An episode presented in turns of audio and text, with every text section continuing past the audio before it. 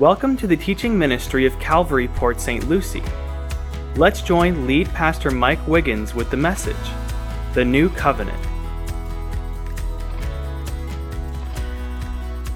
So please turn to Luke 22. The title of the message today is The New Covenant. So as you're turning to Luke 22, um, just to piggyback, a Christmas Eve, December 24th, falls on Sunday. Christmas will be on Monday. And so we're just going to keep our normal service times on Sunday, but we are going to add a one o'clock service on Christmas Eve for the extra crowd that will be coming. And so make a note of that. Luke 22. And then also, please stick your bulletin or something in Jeremiah 31. That's important. You go ahead and find Jeremiah 31 because we're going to quickly uh, turn there um, halfway through the message today. So if everybody can look at me, if you're new to the Bible, you just kind of open up in the middle, and there's Jeremiah right there in the middle. It's right after Hezekiah. Some of you are looking for Hezekiah, but Hezekiah is not in the Bible.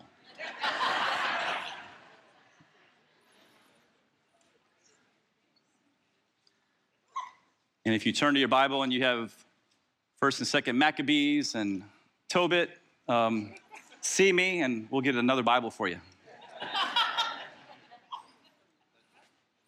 How's everybody doing today? Good. I'm doing great. I love, love, love this message. I want you to answer this in your heart. Don't raise your hand, but if someone were to come up to you and say, Hey, what does the new covenant mean? Would you be able to answer them? And so, if, if your honest answer is no, I don't know how to answer that question, then be a student today. Learn what the new covenant is all about. And then, just as important, be thankful and grateful for the amazing promises that go along with the new covenant for us today. And so let's go to the Lord and we'll get, get going today. And so, Father, we do come to you with an attitude of gratitude. We are so thankful for the promises, the unconditional promises that we have, all because of your grace. And we stand in your grace today. And so, Lord, as we teach through this important teaching in the church, we ask, Lord, that you would build us up as your followers. And if there's anyone here today in this room, maybe watching uh, on Facebook or later on watching online or listening on the podcast, and, and they don't understand what it means to be saved, that today would be the day that they cross over from death to life. And we ask these things in Jesus' name. And all God's people said, all right, well, Jesus had come to the end of his three and a half year ministry. That's where we are in Luke, okay? And so we're right around, scholars debate, AD 32 or AD 33. At this point in the Gospel of Luke, Jesus has wept over the city of Jerusalem because he knows that they are going to reject him. Jesus has predicted the destruction of both the city of Jerusalem and also the temple. And of course, that would take place in history, AD 70. And the reason that Jerusalem was destroyed and the temple was destroyed, Jesus predicted it. And how of you guys know that every, every time Jesus says something, it always happens? All right, so Jesus, by this time where you're at in the Bible, has made his triumphal entry into the city on the back of a donkey. He's cleansed the temple from a religious racket where religious false frauds are making extra money on the backs of God's people. And he's taught the people in the courts of the temple.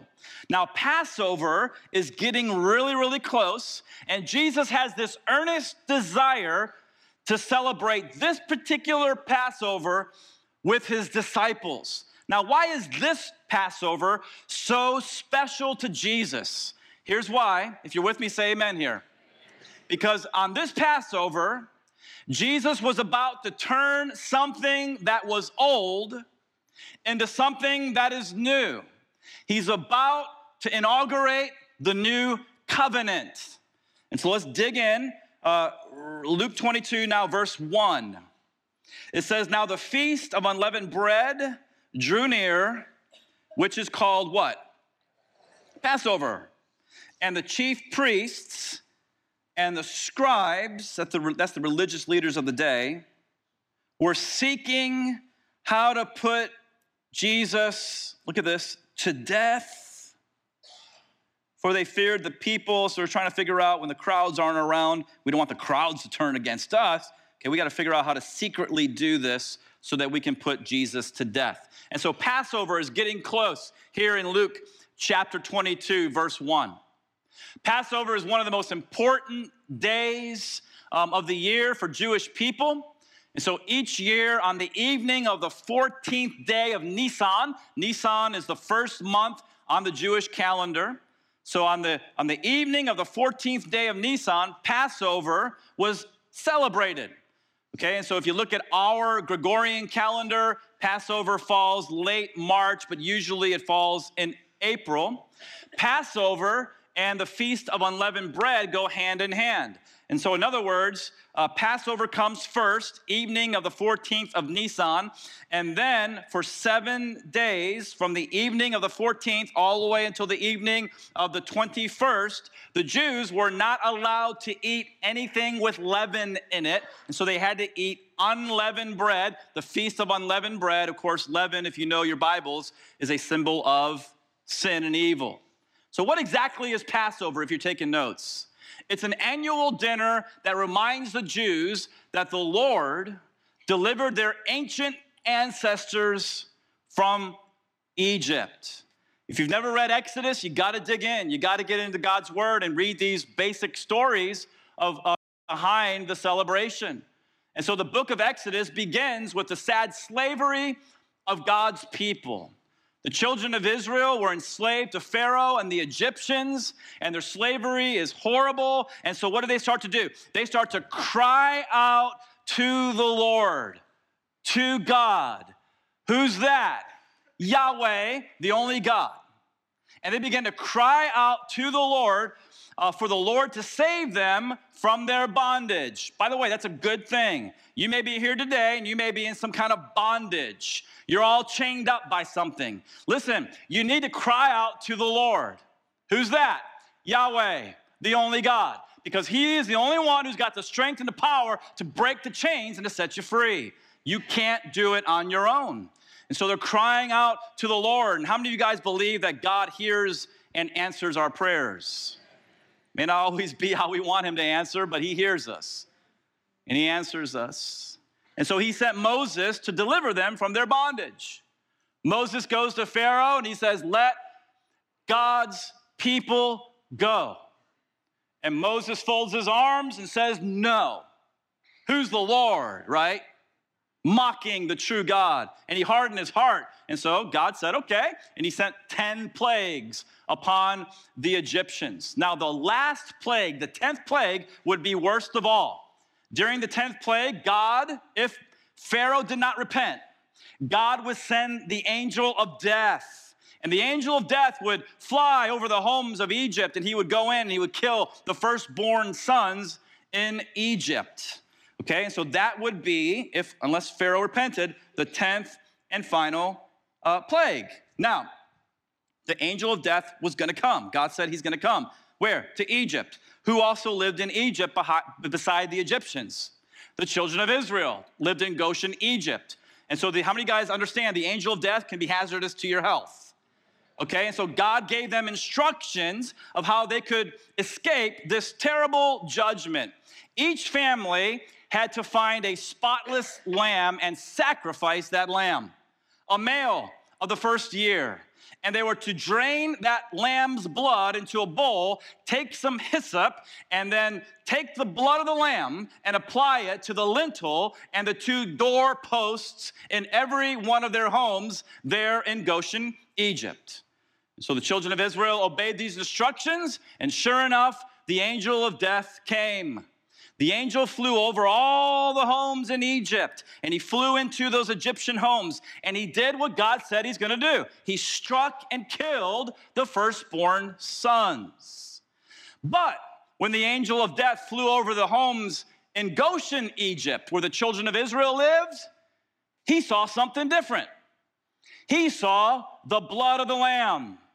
And when he saw the blood, he passed over feast of Passover, those homes and spared them of judgment. So the next morning, a terrible cry could be heard throughout Egypt. Why? Because moms and dads woke up and their firstborn sons were dead. Pharaoh woke up and his firstborn son was dead. And so there was a cry throughout Egypt, but there was rejoicing in Goshen. Why? Because the children of Israel, they woke up and their firstborn sons were alive and well. Why? They were saved by the blood of the Lamb. And so when Pharaoh saw all this, he told Moses, Get out, take your people with you. And get this. And so Moses got out with the children of Israel. Did you know scholars um, say that probably approximately 2.4 million Hebrews came out of Egypt later part, went through the miraculously parted Red Sea and escaped the Egyptian army. God delivered them from their bondage. What is Passover? Passover is an annual dinner that reminds the people of God that the Lord delivered their ancestors from Egypt, that the angel of death, when he saw the blood, passed over the homes of their ancestors, sparing them from judgment. And now back to Luke's gospel in verse 2, what you see here is that the, the uh, chief priests and the scribes, the religious leaders of the day, what are they doing? They're preparing, they're making evil plans to put Jesus to death. And what is Jesus doing at this point in the gospel? Jesus is preparing himself to be the Lamb of God. Now, ladies and gentlemen, watch me here because you got to understand um, the new covenant. For 1500 years, okay, 1500 BC, Moses comes down Mount Sinai with the law of God. And so for 1500 years, year after year after year, Passover was celebrated. Lambs were slaughtered, blood flowed, millions of lambs. And every one of those lambs was a type they were a type of the Lamb of God, Jesus Christ, who takes away the sins of the world. And Jesus was preparing himself, the antitype of all the types, to become that Lamb of God. And so now we look at verse three. Satan wants to get involved in all this. How many of you guys know Satan's always trying to get his foot in? And so Satan entered into Judas, called Iscariot who was of the number of the twelve. And he went away and conferred with the chief priests and the officers how he might betray Jesus to them. And they were glad, yeah, I bet, and agreed to give him money. So he consented and sought an opportunity to betray him to them in the absence of the crowd. They had to do this, do this secretly because they didn't want the crowd to turn against them. Judas, what a tragic character in history. I mean, honestly, do you guys know anybody named Judas today? Have any moms and dads named their sons Judas for the last 2,000 years? Probably very few, um, if any. And so Judas hung out with Jesus and he hung out with the disciples for years, and yet he never got saved. I like that term. Some people think that, you know, that term saved is only, you know, originated somewhere in Texas, you know, from the Baptists. No, the word saved comes from the New Testament from the Apostle Paul. And so, hey, guess what? Judas never got saved, even though he hung out with Jesus and the disciples for years. Did you know that you can come to church and hang out with God's people for years and still not be saved? I've told you before, my Mustang goes to church, but my Mustang is not saved. Now, it's probably more saved than the Camaros and Challengers that are out there today, just saying. But it's still not saved. And so you can go to church, you can get baptized, you can go through some ritual of communion, you can do all kind of good works and still not be saved. And so, how do we get saved? Here's how we get saved we admit we're sinners. We admit we're lost. We understand that the penalty of our sin is judgment and death. And yet we understand also that Jesus so loved the world, he hung on a cross and he died and he paid for our sins. And we confess Jesus as Lord and we receive him as our Savior. Judas hung out with Jesus. Judas hung out with Jesus and he never believed he was Lord. Judas didn't believe Jesus was the Messiah. And so Satan entered into his heart, the unbeliever's heart. Ladies and gentlemen, Satan and demons cannot enter into a believer's heart. No way, Jose, ever. Satan and demons can only enter into unbelievers' hearts. Why? Because believers have the Holy Spirit of God, and greater is He that is in us than He that is in the world. The Holy Spirit's not going to let any demon come in where He's at. So don't, don't, don't get off in, into that stuff. And so Satan entered his heart, led Judas to betray Jesus for 30 pieces of silver. Verse 7. Then came the day of unleavened bread, on which the Passover lamb had to be sacrificed. And so Jesus sent Peter and John, saying, Hey, go prepare the Passover for us that we may eat it. And they said to him, Where will you have us prepare it? And he said, Behold, when you have entered the city, a man carrying a jar of water will meet you. Follow him into the house that he enters, and tell the master of the house, the teacher says to you, Where is the guest room where I may eat the Passover with my disciples? And he's going to show you a large upper room furnished. Prepare the Passover there. And they went and found it just as he had told them, and they prepared the Passover. How did Peter and John prepare for this Passover dinner? The first thing they did, they went out and bought a lamb of the first year without blemish or spot, and they took the lamb up to the Jewish temple. And the priest slaughtered the lamb. I'm sure they had to get in line because there's thousands and thousands of Jews taking their lambs to the temple. And then what did they do? They roasted the meat of the lamb. They took that roasted meat up to a upper room. At some point, they bought unleavened bread, bitter herbs, sauces, wine, and they put it all out on what's called a triclinium. Now, ladies and gentlemen, here's what the Last Supper did not look like, okay? It's just not true. You know, Leonardo da Vinci is a great, amazing artist, but that's not what it looked like. Number one, they would not be sitting at a Western style high table. Number two, they wouldn't all be on one side of the table like they're posing for Leonardo as he's painting them. Some of the pictures have halos over their heads. That obviously does not exist. And so, you know, that's it probably looks something more like this. And so there's a triclinium. A triclinium are the tables in the first century, uh, low to the ground, three sides, and there's pillows on the outside of the three sides or couch around the three sides. And so they would be just casually around this triclinium. And so it looked, the Last Supper looked something more like that picture. Look at verse 14 now. And when the hour had come, Jesus reclined. That's the idea there. Reclined at the table. And the apostles with him. And he said to them, I have earnestly desired to eat this Passover with you before I suffer. For I tell you that I will not eat it until it is fulfilled in the what? Kingdom of God. Everybody say, Kingdom of God. One day, Jesus Christ is going to come back to this earth literally, and he's going to set up the kingdom of God. We covered it 33 plus messages in the book of Revelation, all culminating in the fact that he is going to come back and he's going to set up a kingdom.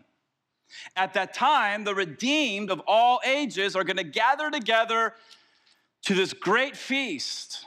The feast is going to take place in the millennium. And yes, there's going to be a literal thousand year millennium on this earth.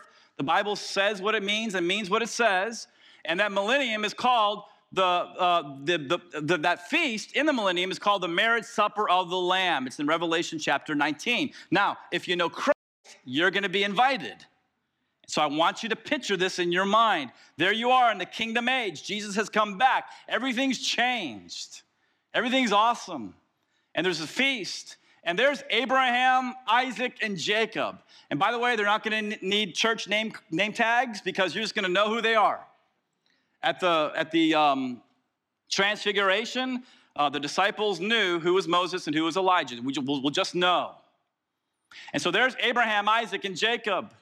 And there's Moses and Samuel and David and, and Isaiah and Jeremiah and Daniel and Mary and Joseph and Elizabeth and Zechariah and John the Baptist and Peter, James and John and Paul and Timothy and Titus and I believe Wesley and Whitefield and Spurgeon and Moody. And you and me, if you know Christ, and all of us are going to be gathered together, the redeemed of all ages, for this magnificent millennial meal.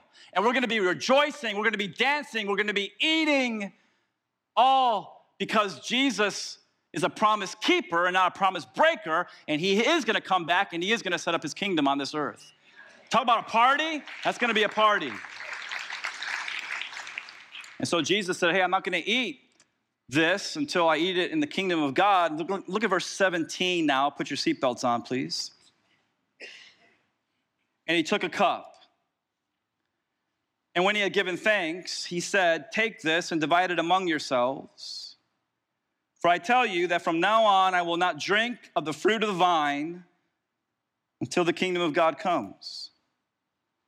And he took bread. And when he had given thanks, that's the idea behind the term Eucharist, thanks.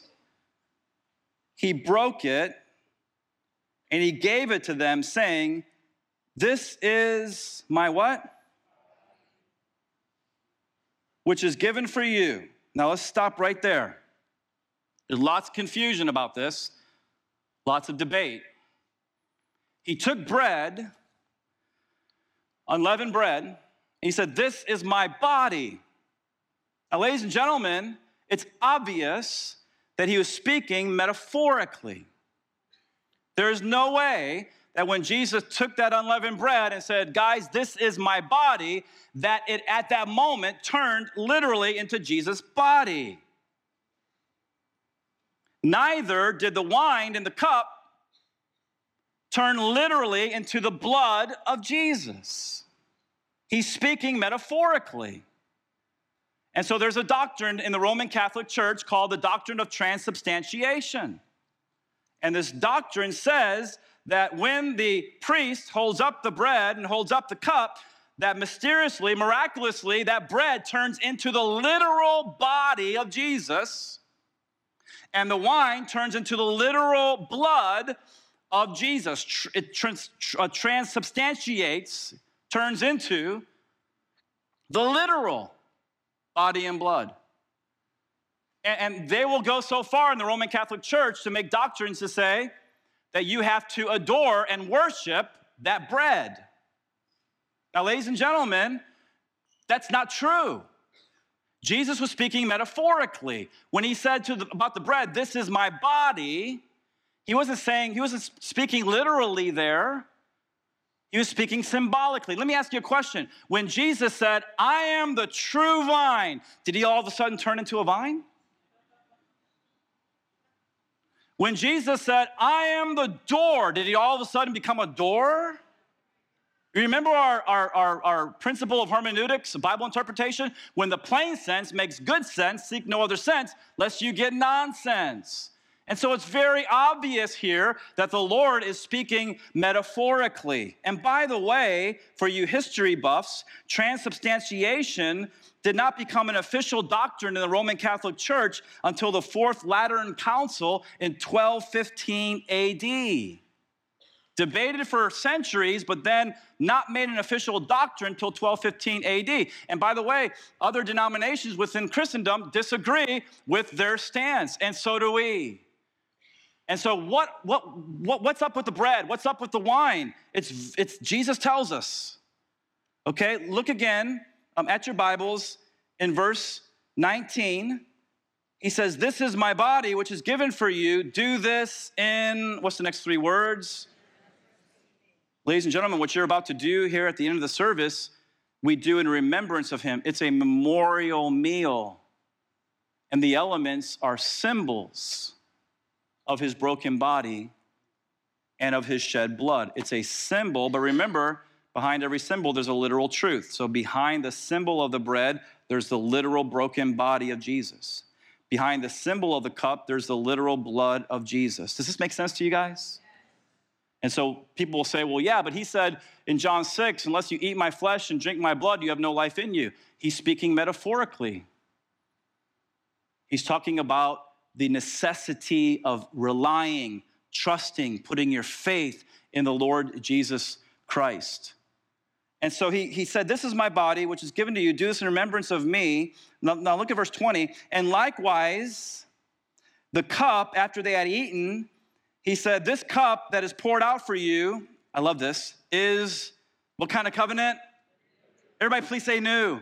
Man, this is huge here. This is the new covenant in my blood. Why did Jesus refer to this as a new covenant? Because it would replace the old covenant. And so if you're taking notes, the new has replaced the old. What is the old covenant? It's the law of Moses, a, uh, uh, 1500 BC.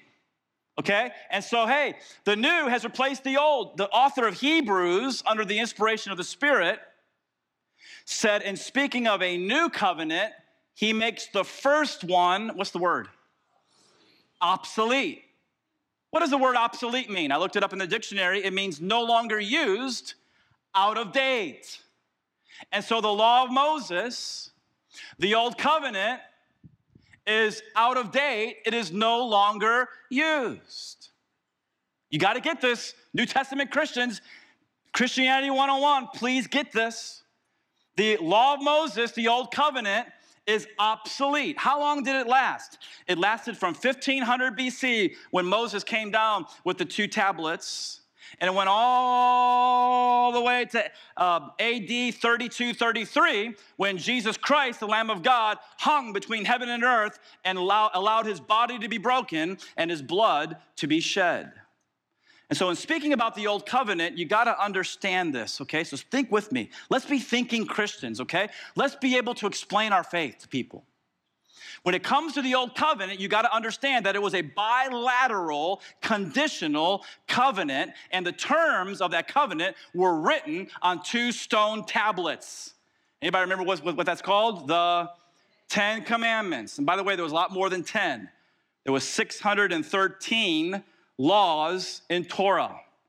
And so, if, please say the word if, if the children of Israel were to keep the law of Moses, the old covenant, if they were to keep the 10 commandments, if they were to keep the 613 laws of Torah, then God says, if you keep your end of the deal, I'm gonna keep my end of the deal. If you obey, then I will bless. I will bless you in the promised land, and I will protect you in the promised land. But guess what happened? Those of you who read the Old Testament know exactly what happened. Israel broke the terms of the covenant again and again and again. And so God, because they didn't hold up their end of the deal, God did not hold up his end of the deal, and he no longer blessed them in the land. In fact, he made sure they got booted out of the land. In uh, uh, 733 to 721 BC, the Assyrians came down and took the 10 northern tribes of Israel into captivity. They didn't come back. Some of them came back. We, we know that because of uh, some of the verses in the New Testament, that some of them came back, but by and large, they're gone. Why? They broke the covenant. Not only that, but in uh, BC uh, 607 to 586 BC, the Babylonians came down. They finished the job. They took the tribe, the southern kingdom, the tribe of Judah, into captivity. But then, because God's a gracious God, 70 years later, Judah, where we get the term Jews, came back to their land. You have the intertestament, uh, intertestamental period. Jesus Christ, the fullness of time, comes. They reject their Messiah. And so Jesus predicts that the temple in Jerusalem would be destroyed. That happened in AD 70. Later on, in AD 132 to 135, in the Jewish wars, the Bar Kokhba re- revolt, guess what happened? The Jews revolted against the Romans, and the Romans booted them out of the land. Now, ladies and gentlemen, they were out of their land for some 1800 years. Why? Because they broke the terms of the covenant. Now, here's the question Does that mean God is finished with the nation of Israel because they broke the old covenant? I'm so happy to hear at least third of you say no. So let's try 100%. Say no way. No way. God, mark it down, highlight it, circle in red. God loves Israel so much that when they broke the conditional old covenant, he said, I'm going to make an unconditional new covenant with you. You say, Where's that at? Hold your place in Luke, turn back to Jeremiah 31.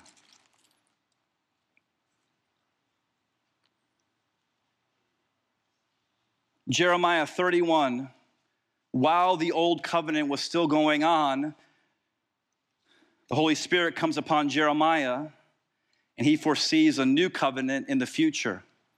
Jeremiah 31 31. If you're looking at, at it, please say amen. Okay, let's get into the word, people. Let's understand the scriptures. Behold, the days are coming, declares the Lord, when I will make what kind of a covenant? A new covenant. Look, look, look at this with the house of Israel and the house of Judah. Not like the covenant that I made with their fathers on the day when I took them by the hand to bring them out of the land of Egypt. My covenant, which they what? Broke. That's the Mosaic law. Though I was a husband to them, declares the Lord. Verse 33. For this is the covenant that I will make with the house of Israel after those days declares the Lord. I will put my law within them, and I will write it on their hearts, and I will be their God, and they shall be my people. And no longer shall each one teach his neighbor and each his brother, saying, Know the Lord, for they shall all know me, from the least of them to the greatest. Who's he talking about? The house of Israel and the house of Judah. They're gonna all know me.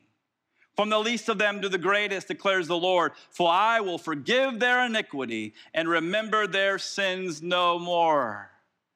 And for those in the church today who say, God's done with Israel, please jump down to verse 37. Thus says the Lord, if the heavens above can be measured, and the foundations of the earth below can be explored, then I will cast off all the offspring of Israel for all they have done, declare the Lord. Let me ask you a question. Can anybody take a, a, a, a yardstick and measure the heavens? Yes or no? What does that mean? That means God's not done with Israel. They broke his old covenant. That was conditional. But he says, I still love you so much, I'm gonna make an unconditional new covenant with the house of Israel and the house of Judah. Dr. Thomas Ice wrote this The new covenant provides for the yet future spiritual regeneration of who? In preparation for the millennial kingdom. This is an unconditional covenant, and it's made between the Lord and the nation of Israel, and has not yet been enacted for the nation of Israel. Please, everybody, look at me. And so, what happened was AD 70 and then AD 132 to 135, the, the Jews got booted out of their land, gone. I think it was Hadrian that renamed the land Palestine after the ancient foes, the Philistines. That's why I never, I never call the, the, the, all the land of Israel Palestine. I just don't do it. It's Israel. Because guess what? Guess what happened? 1800 years later, did anybody read this in the news? On May 14th, 1948, guess who came back to their land? The Jews. And Israel became, never happened before in the history of the world. Israel became a nation once again. Why?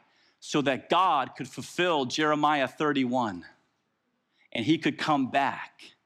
And, ladies and gentlemen, when he comes back, the Bible says that the Jews, Zechariah says, are going to look up as Jesus comes back to rescue them from the nations of the world that are coming down upon them, and they're going to see his scars, his piercing, the one that they, they pierced, and they're going to say, Jesus was our Messiah all along. And Paul says in Romans 11 26, all Israel will be saved. And then what's going to happen? Then there's the millennial 1000. It's all right there in the Bible. All we have to do is read it. There's a 1,000 year millennial kingdom. What's God gonna do at that time? He's gonna fulfill Jeremiah 31. He's going to make a new covenant with the house of Israel and the house of Judah. He's going to put their, his law in their hearts. He's going to write it on their hearts. He's going to be their God. They're going to be his people. He's going to forgive their sins. He's going to wash away all their iniquity and remember them no more. Now, you say, well, what does that have to do with the church? Well, I'm glad you asked because we are the church, right? And so, even though the new covenant will be fulfilled with Israel in the millennium, Jews and Gentiles in this age of grace that turn to Jesus Christ as their Messiah and Lord, hey, guess what? We get to participate in the new covenant today. What did Paul say? The apostle to the church, to people like you and me. Paul said that God has made us sufficient to be ministers of the new covenant. There it is. Not of the letter, but of the spirit. And so Paul said, Hey, church, church family, if he was here today, he'd say, Hey, Calvary PSL family, guess what? We are ministers of the new covenant. And that means that we as the church can participate in the spiritual blessings of the new covenant today while the world awaits the fulfillment of it in the nation of Israel. We can enjoy the spiritual blessings of the new covenant today. What does that mean? Here's what it means that means that we, as Gentiles and Jews today, can look at the Lamb of God hanging on a cross, and we understand that our sin causes judgment. Our sin causes death. Our sin causes condemnation. But with the eyes of faith, when we look at our Savior hanging on the cross, and we know and we believe that his body was broken in our place, that his blood was shed so that our sins can be forgiven. And when we receive him and what he did on the cross, guess what happens? The Spirit of God, the spiritual blessings of the new covenant, the Spirit of God comes, invades our hearts. He regenerates our hearts. He indwells our bodies. He empowers us to keep the law, not the law of Moses. That's obsolete. He empowers us to keep the law of Christ, the law of love, which will never end. That's what the Holy Spirit does. Has the Holy Spirit come into your heart? Has He regenerated your heart? Are you just a part of a religion? Or have you come to Christ? Nothing in my hand I bring, simply to your cross I cling. And if the Lord doesn't come back in this life, when you and I are on our deathbeds and we're about to take our last breath, when that angel of death comes flying over us and he looks down into our hearts, guess what he's gonna see? He's gonna see the blood of Jesus Christ that's been applied to the lintels and doorposts of our hearts. And guess what he's gonna do? He's gonna pass over us. We will not be judged, we will be saved, and we will go and see Jesus forevermore. That's the gospel truth. And if you're here today and you're hardening your heart and you're saying it's not true, then that, that, that death angel will drag you down into the depths of hell and you'll have to pay for your own sins forever. Why in the world would you ever pay for your own sins when the eternal Son of God paid for your sins 2,000 years ago? Turn to Him. Turn to Him. Receive Him. So check out the difference between the old covenant and the new covenant as the elders and ushers prepare to distribute the elements. Ladies and gentlemen, this is something to get excited about. The old covenant was mediated by Moses, the new covenant, mediated by Christ. The old covenant was conditional, the new covenant, unconditional. The old covenant, countless animal sacrifices. The new covenant, the Lamb of God died once and for all. The old covenant, we're kept outside the veil. We can't even go into the presence of God. God is so holy. Under the new covenant, guess what? When Jesus cried, It is finished, the veil ripped from top to bottom. And Jesus says, Come on in and fellowship with me.